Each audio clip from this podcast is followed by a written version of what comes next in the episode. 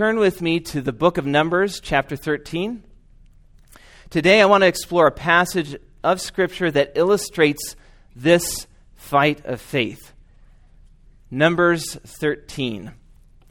So, I want to give just a little bit of background to the book of Numbers. And in some ways, I, I appreciate that you guys have been going through the book of Genesis, so some of this will be really fresh to you. The book of Numbers actually really begins there with the promise that God made to Abraham about the land of Canaan. Genesis 12 records when they came to the land of Canaan, Abram passed through the land. And skipping ahead says, Then the Lord appeared to Abraham and said, To your offspring I will give this land. This promise is repeated to Isaac in Genesis 26 and to Jacob in Genesis 35.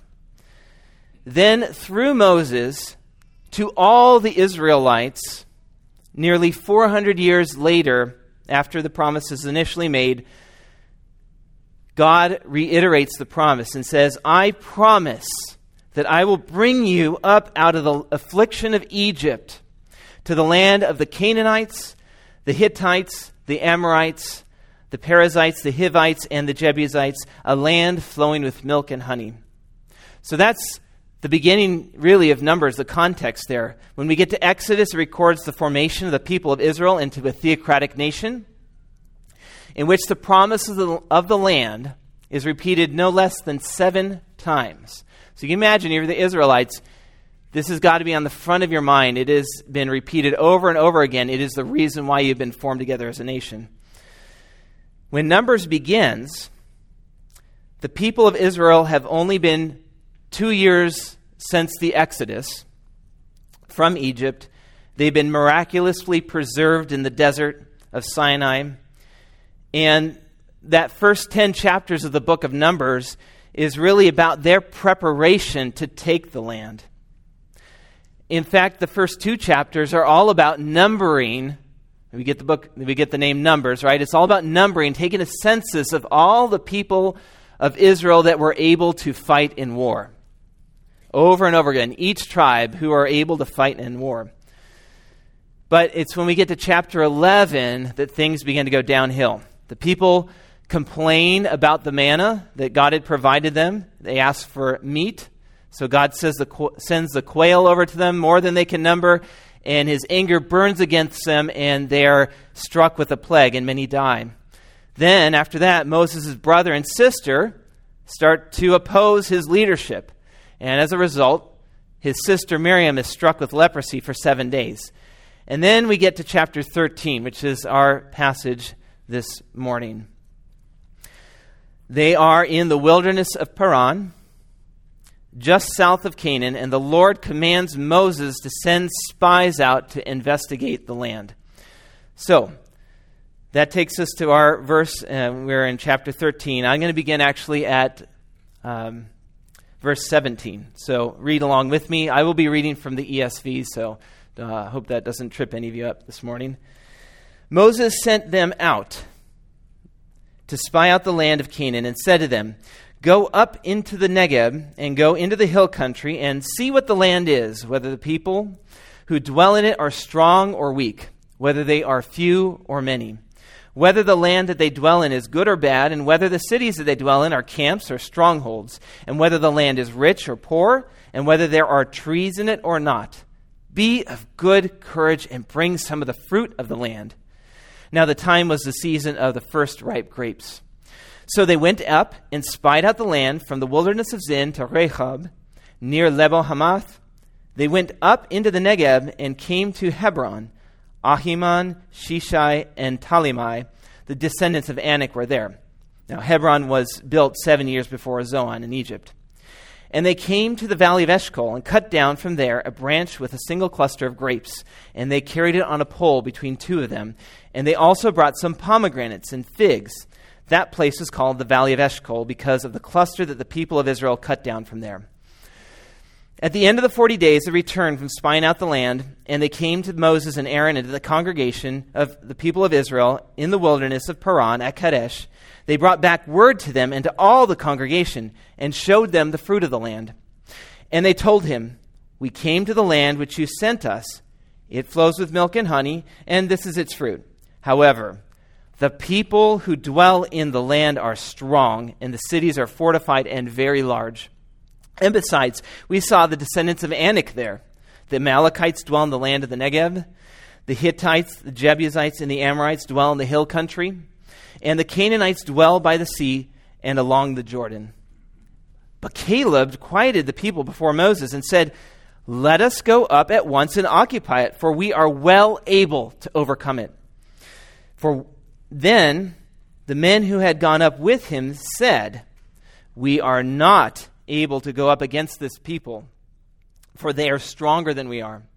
So they brought to the people of Israel a bad report of the land that they had spied out, saying, The land through which we have gone to spy it out is a land that devours its inhabitants, and the people that we saw in it are of great height and there we saw the Nephilim, the sons of Anak, who come from the Nephilim, and we seemed to ourselves like grasshoppers, and so we seemed, seemed to them.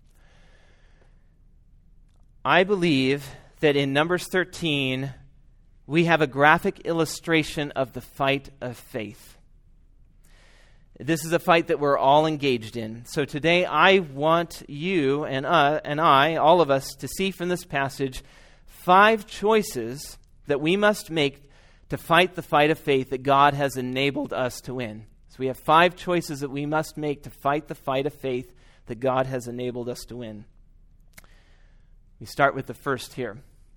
The first is that we must fight, uh, choose to face the fight. We must choose to face the fight.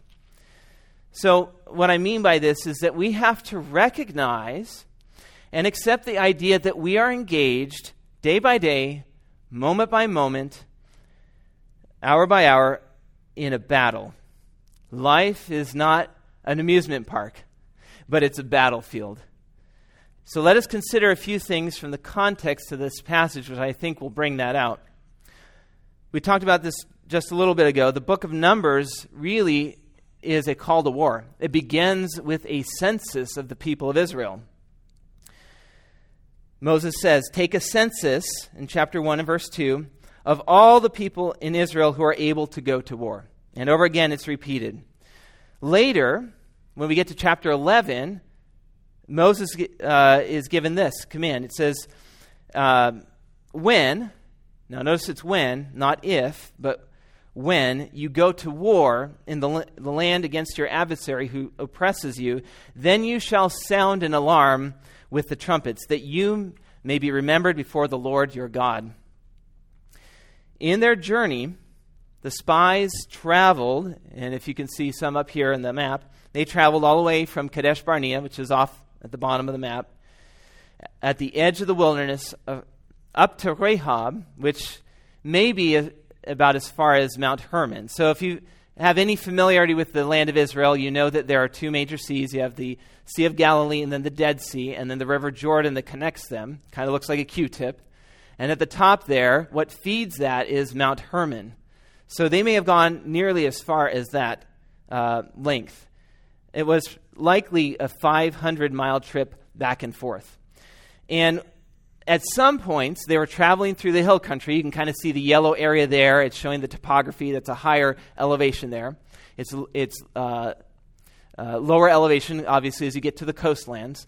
What they would have had is a vantage point from that hill country into the land to see all the people that were there. So they would have known very well what the challenge was that they were facing. And it says in verse 25 at the end of 40 days, this isn't back in chapter 13, at the end of 40 days, they returned from spying out the land. They needed, at this point, to, fight, to face the fight. They needed to take courage in God. And that's why Moses told them in verse 20 of chapter 13 to be of good courage. He knew that they needed to.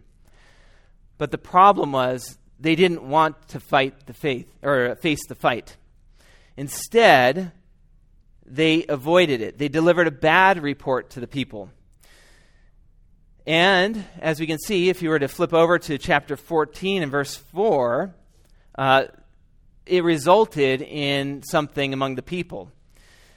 Uh, first of all, they began to grumble. And then they, in chapter, chapter 14, verse 4, it says that they asked to choose a leader to go back to Egypt. So, evidently, to them, the, that path into the land seemed more difficult than the path back to Egypt. Egypt seemed easier to them. Now, they had very much of a short term memory, obviously, because they, in the first place, were crying out to God for deliverance from Egypt. But uh, they didn't want to face the fight. Now, oftentimes, I think that we're tempted in the same way. We're tempted to think that when the path gets difficult, that that couldn't be God's path for us. We assume that the path that God has for us must be the easy one, where all the pieces come together and it looks nice and neat. In fact, when we experience difficulty, we're very quick to question if you are like me. I'm very quick to question is this what God wants me to do? Is this the path that He has for me? In fact, when we start walking on that path and it gets difficult, we question even more.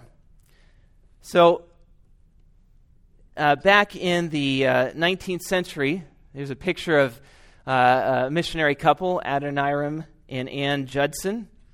I know if you're uh, familiar with them. They were uh, American missionaries, Baptist missionaries that went to Burma they felt, both felt the call there, and, and as uh, Adoniram was on his way from the United States to visit the London Missionary Society, the ship he was on got taken captive by the, by the French.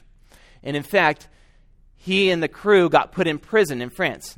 Now, I don't know about you, but if I were in their situation, or Adoniram's situation, I would have thought, maybe God doesn't want me to go this direction. And I would have questioned it. And he had that opportunity. But he concluded that God wanted him to go to Burma. And he continued to go. He and his wife landed there in 1813, and he labored there for 19 years. And you know what the fruit was of 19 years? Barely one convert. And do you know the suffering that this man faced during that time? His wife of 13 years died from malnutrition and, and disease. He, up unto that point, had been imprisoned and tortured. And then after his wife died, they lost their infant daughter. It was so excruciating pain, painful to him that he almost lost his sanity. And it wasn't until that 19 year period that the word about Jesus Christ began to flood through the land and there was fruit. But it wasn't the end of his suffering.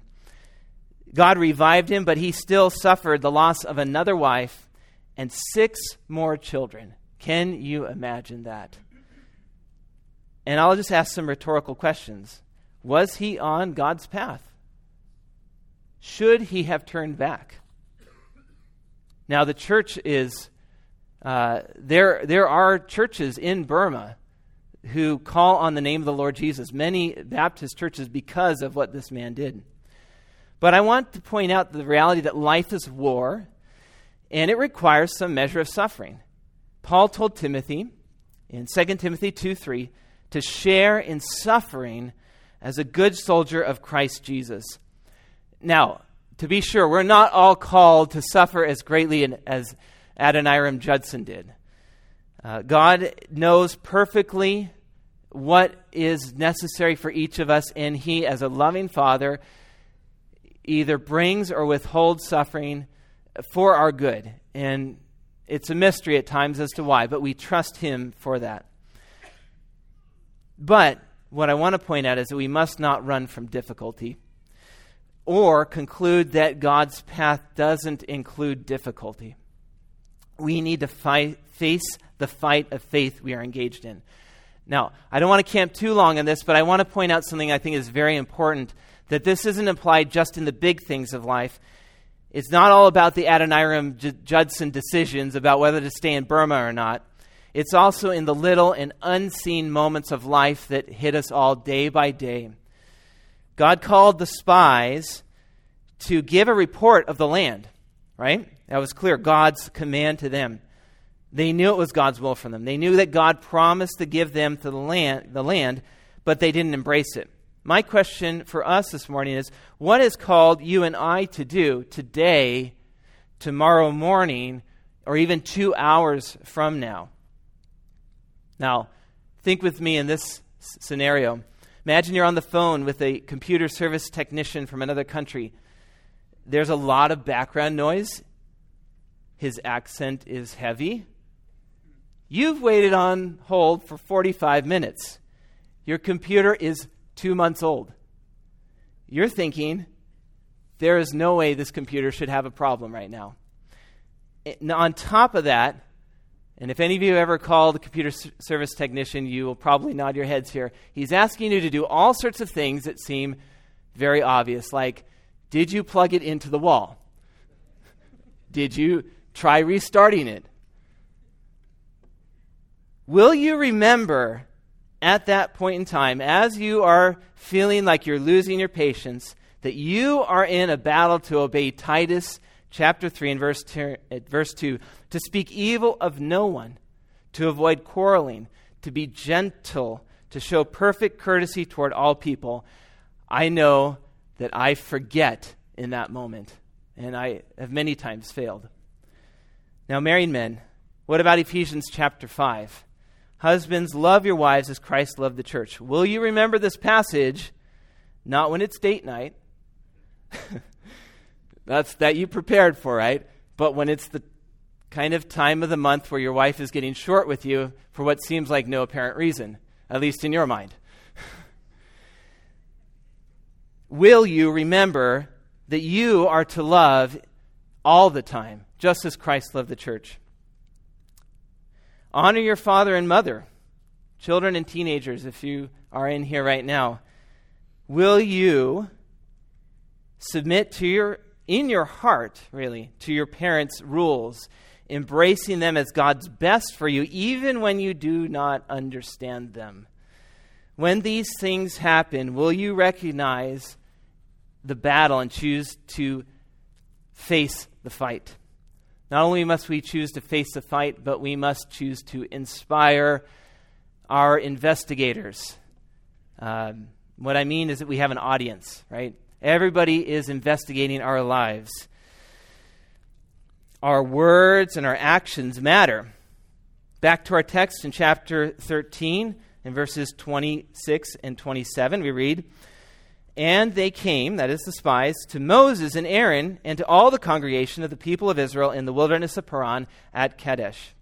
They brought back word to them and to all the congregation and showed them the fruit of the land, and they told him.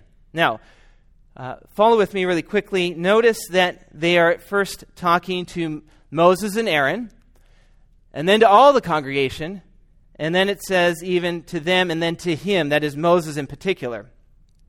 The Hebrew word for told has its root meaning in to, uh, to count or to write or, uh, or to number something, and it's uh, you might be familiar with its usage in a place like Psalm 78 4, where it says, We will tell, or safar, to the coming generation the glorious deeds of the Lord. This word is conveying like an official record, something to be passed on, something that is a report, like an official report of sort to others. And what it becomes clear as we look at these pieces of evidence is that the spies, yes, they're talking to Moses and Aaron, the leadership of God's people, but they are talking with the intent that the people themselves hear. So, how did this affect the people of Israel? That's their first audience. Oh, we'll have them both on there here. So, the people of Israel, in the first installment of the report, caused an audible commotion. So much so that Caleb, in verse 30, says, they quieted the people before Moses. And the, their second installment of the report says that there was a loud cry weeping all night, grumbling against Moses and Aaron. And in chapter 14, verses 2 through 4, we read the words of the congregation. It said, Would that we had died in the land of Egypt, or would that we had died in this wilderness. Why is the Lord bringing us into this land? To fall by the sword? And they go on and on, wanting to go back to Egypt. The people's, people of Israel, their faith in the Lord was fragile They were one of the audiences of the spies, and the report given by the spies fractured, destroyed the fragile faith of the people. God's leaders, Moses and Aaron, it had an effect on them too. Back in chapter 13, verses, or excuse me, in chapter 14, uh, if you were to read verses 13 through 35, we see Moses falling on his face before God, pleading for the people. This is a great burden to Moses. In fact, back in chapter 11 and verse 14, Moses, in the distress of his soul, said to God, I am not able to carry all this people alone. The burden is too heavy for me. Because unbelief is a heavy burden for God's people. It destroyed the faith of the congregation, it was a burden to God's leaders. And then there's one more audience, one more investigator, set of investigators there. That's God's enemies. Moses, as he's reporting or pleading before God, says this If you kill this people as one man, then the nations who have heard your fame will say, it is because the Lord was not able to bring this people into the land. Their bad report not only affects the people of God and the leaders, but their enemies, and it could have very well brought disdain on God's name. These unbelieving, this unbelieving report uh, if, had an audience that it affected.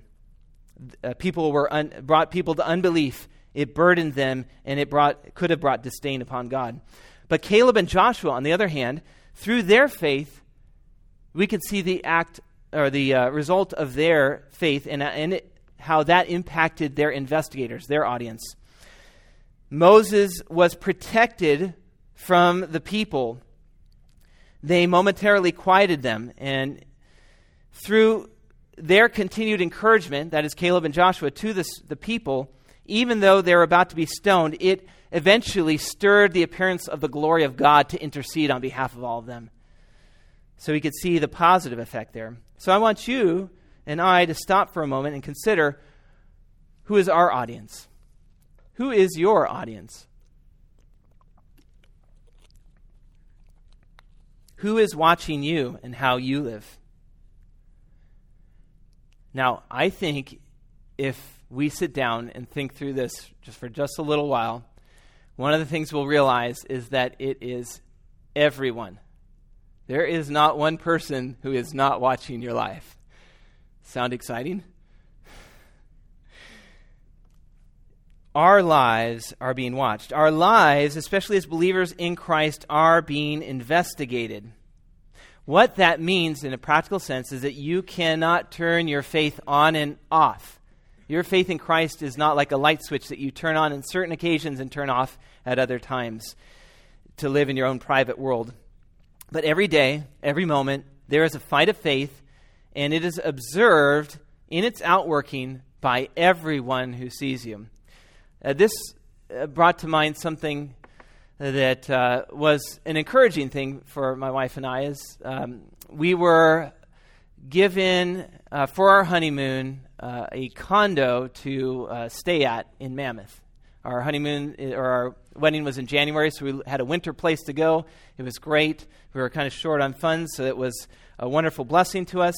Uh, my sister in law's parents let us uh, stay there free of charge. So it was a great blessing to us. And uh, before we were going to leave, I was very thankful for my wife that she, maybe not as much at the time, but I certainly was afterwards, to, as she considered, well, you know, we should really clean up the place and make it look nice before we leave. So, um, wasn't a huge effort, but we cleaned up.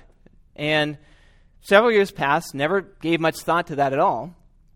And then one time at a uh, family member's birthday party, we saw my sister in law's parents. In fact, her father, Barry, came up to us and began to just show a great level of thanks and appreciation, thinking back about about how we left the condition of that condo. In fact, had been saying, anytime you want to come and use it, please go ahead, just let us know.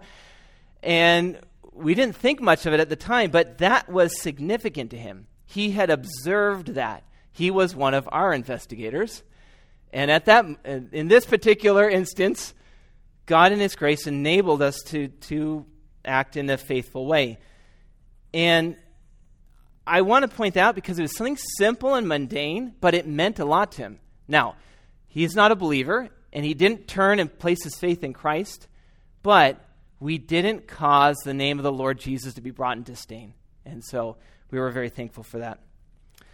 So every day we have an opportunity to um, be investigated, and we must, uh, we must inspire our investigators by how we live. Next, we must choose to gaze at the good. We must choose to gaze at the, gaze at the good. And that brings us really to the meat of the passage that we're at right now. And I want to just quickly point out that there were seven things that the spies were supposed to be looking at. They were supposed to evaluate the strength of the people, the number of the people, the quality of the land, the strength of the cities that were in there, the wealth of the land, and the existence of trees and whether there was fruit, evidence of the fruit. So there were seven things that they were supposed to spy out and report back on. And they, as you and I, are called to gaze at the good. And we'll see what I mean by that is that they needed to see what the good of the land was and not focus on the bad. So their report goes like this Verse 27. How did they respond? They says that they, and they told him, Moses, and now the congregation as well, we came to the land which you sent us. It flows with milk and honey, and this is its fruit.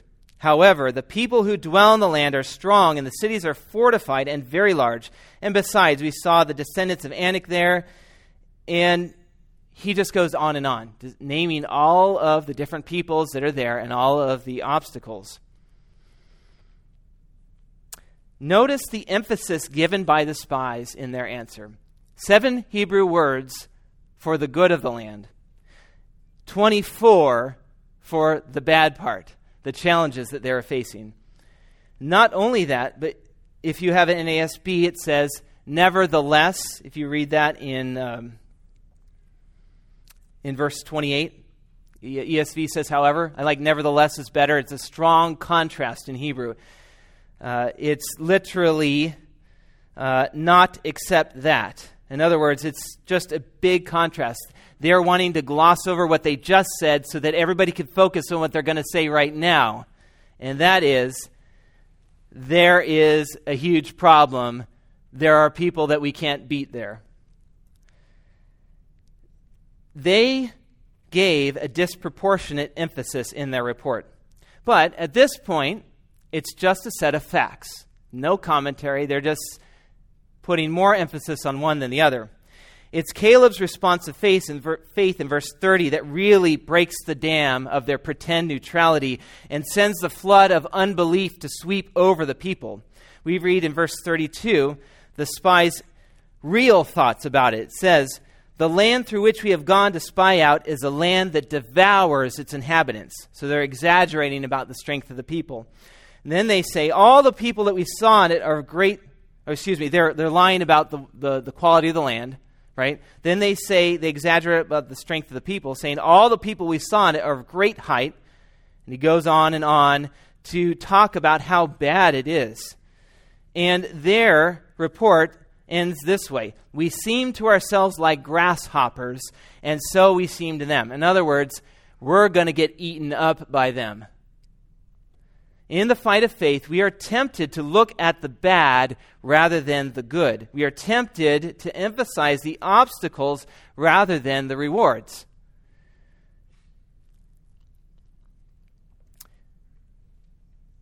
Notice the contrast in Joshua and Caleb's report. When you get to chapter 14, if you flip over there and look at verses 7, 8, and 9, they say, It is an exceedingly good land a land that flows with milk and honey.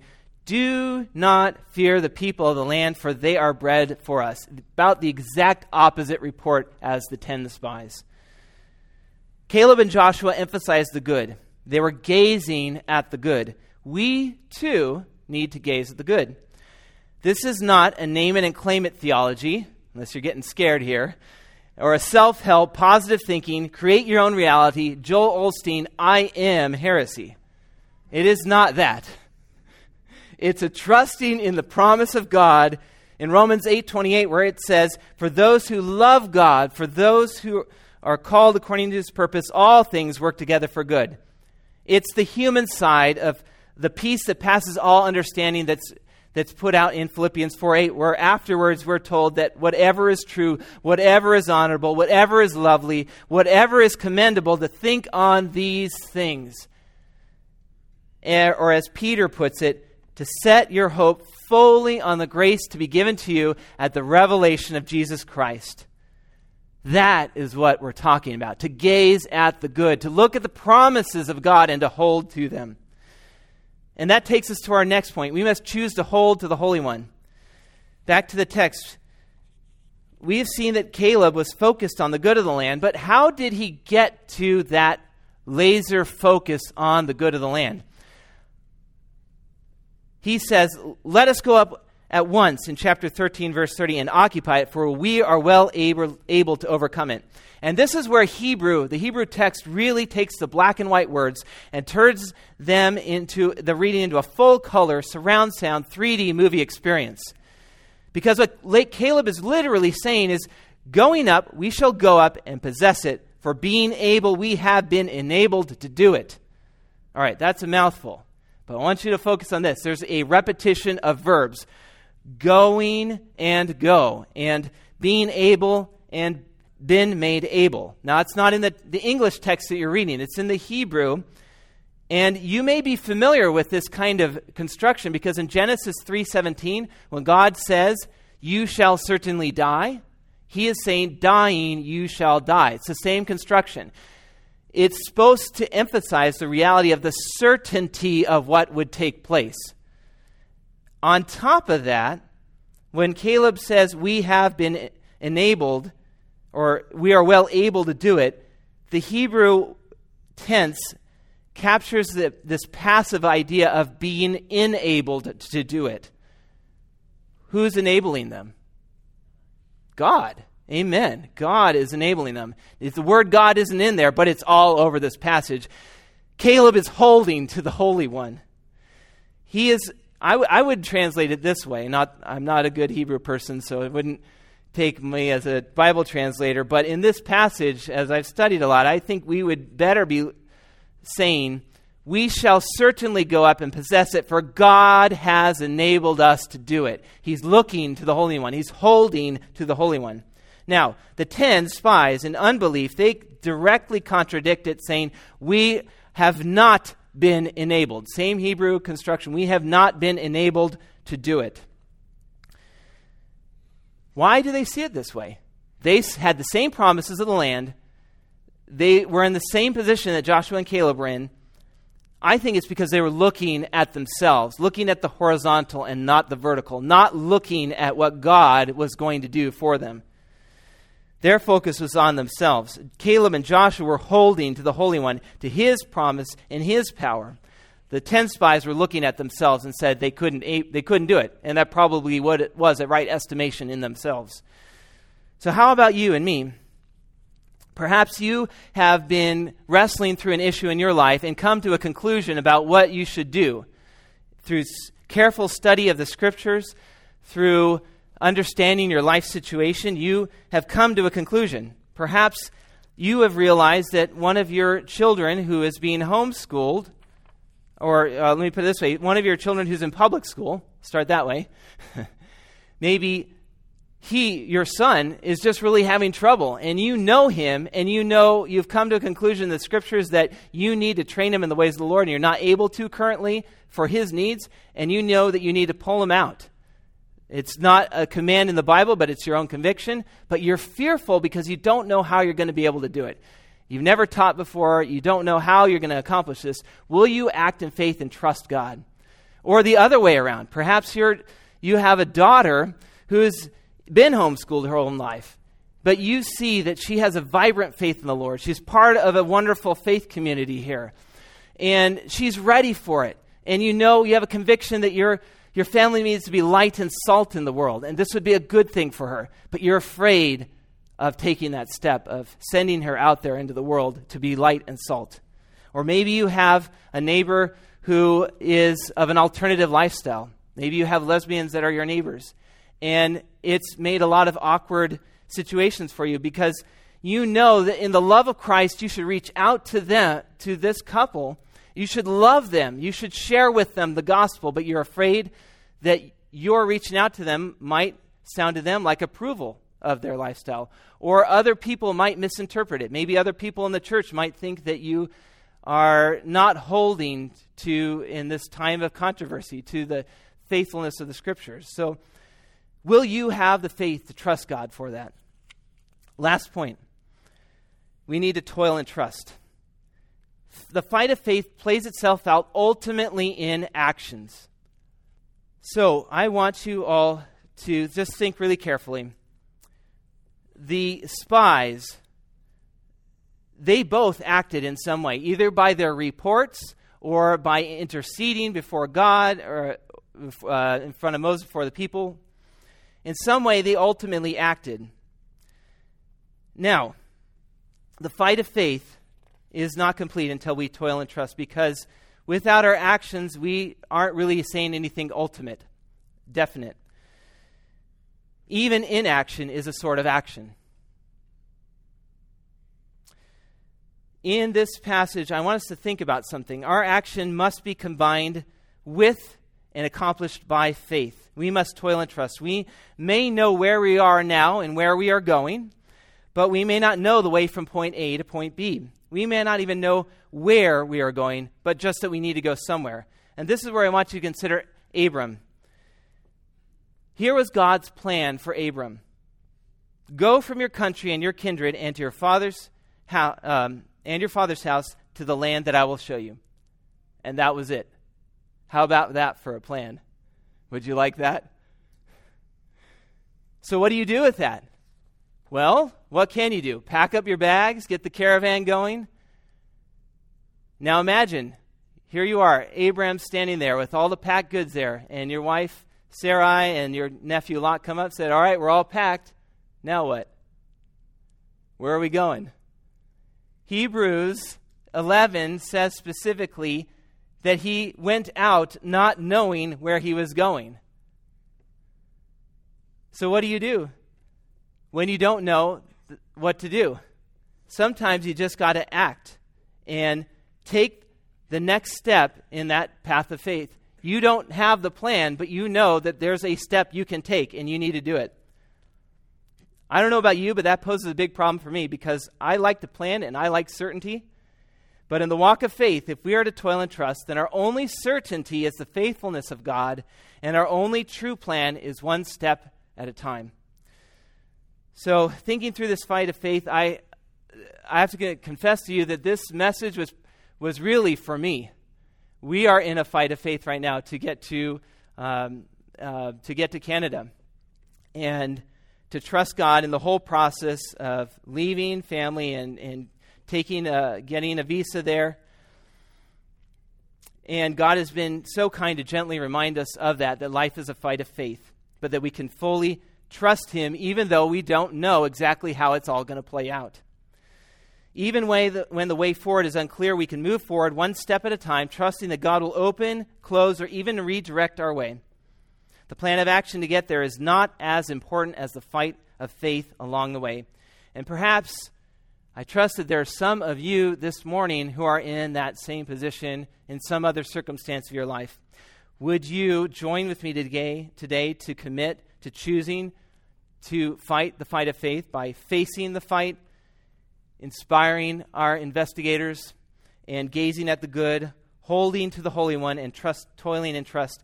And if you're interested in partnering with us, we would love to have an opportunity just to talk with you after service as uh, you might help us. Uh, I love Lord of the Rings, so to help us to leave the Shire. Uh, uh, let me pray really quick. Father in heaven, thank you so much for this wonderful opportunity to share about the fight of faith this morning, and we pray that you would uh, give us grace for the rest of this week uh, for the glory of your wonderful name. In Jesus' name we pray. Amen.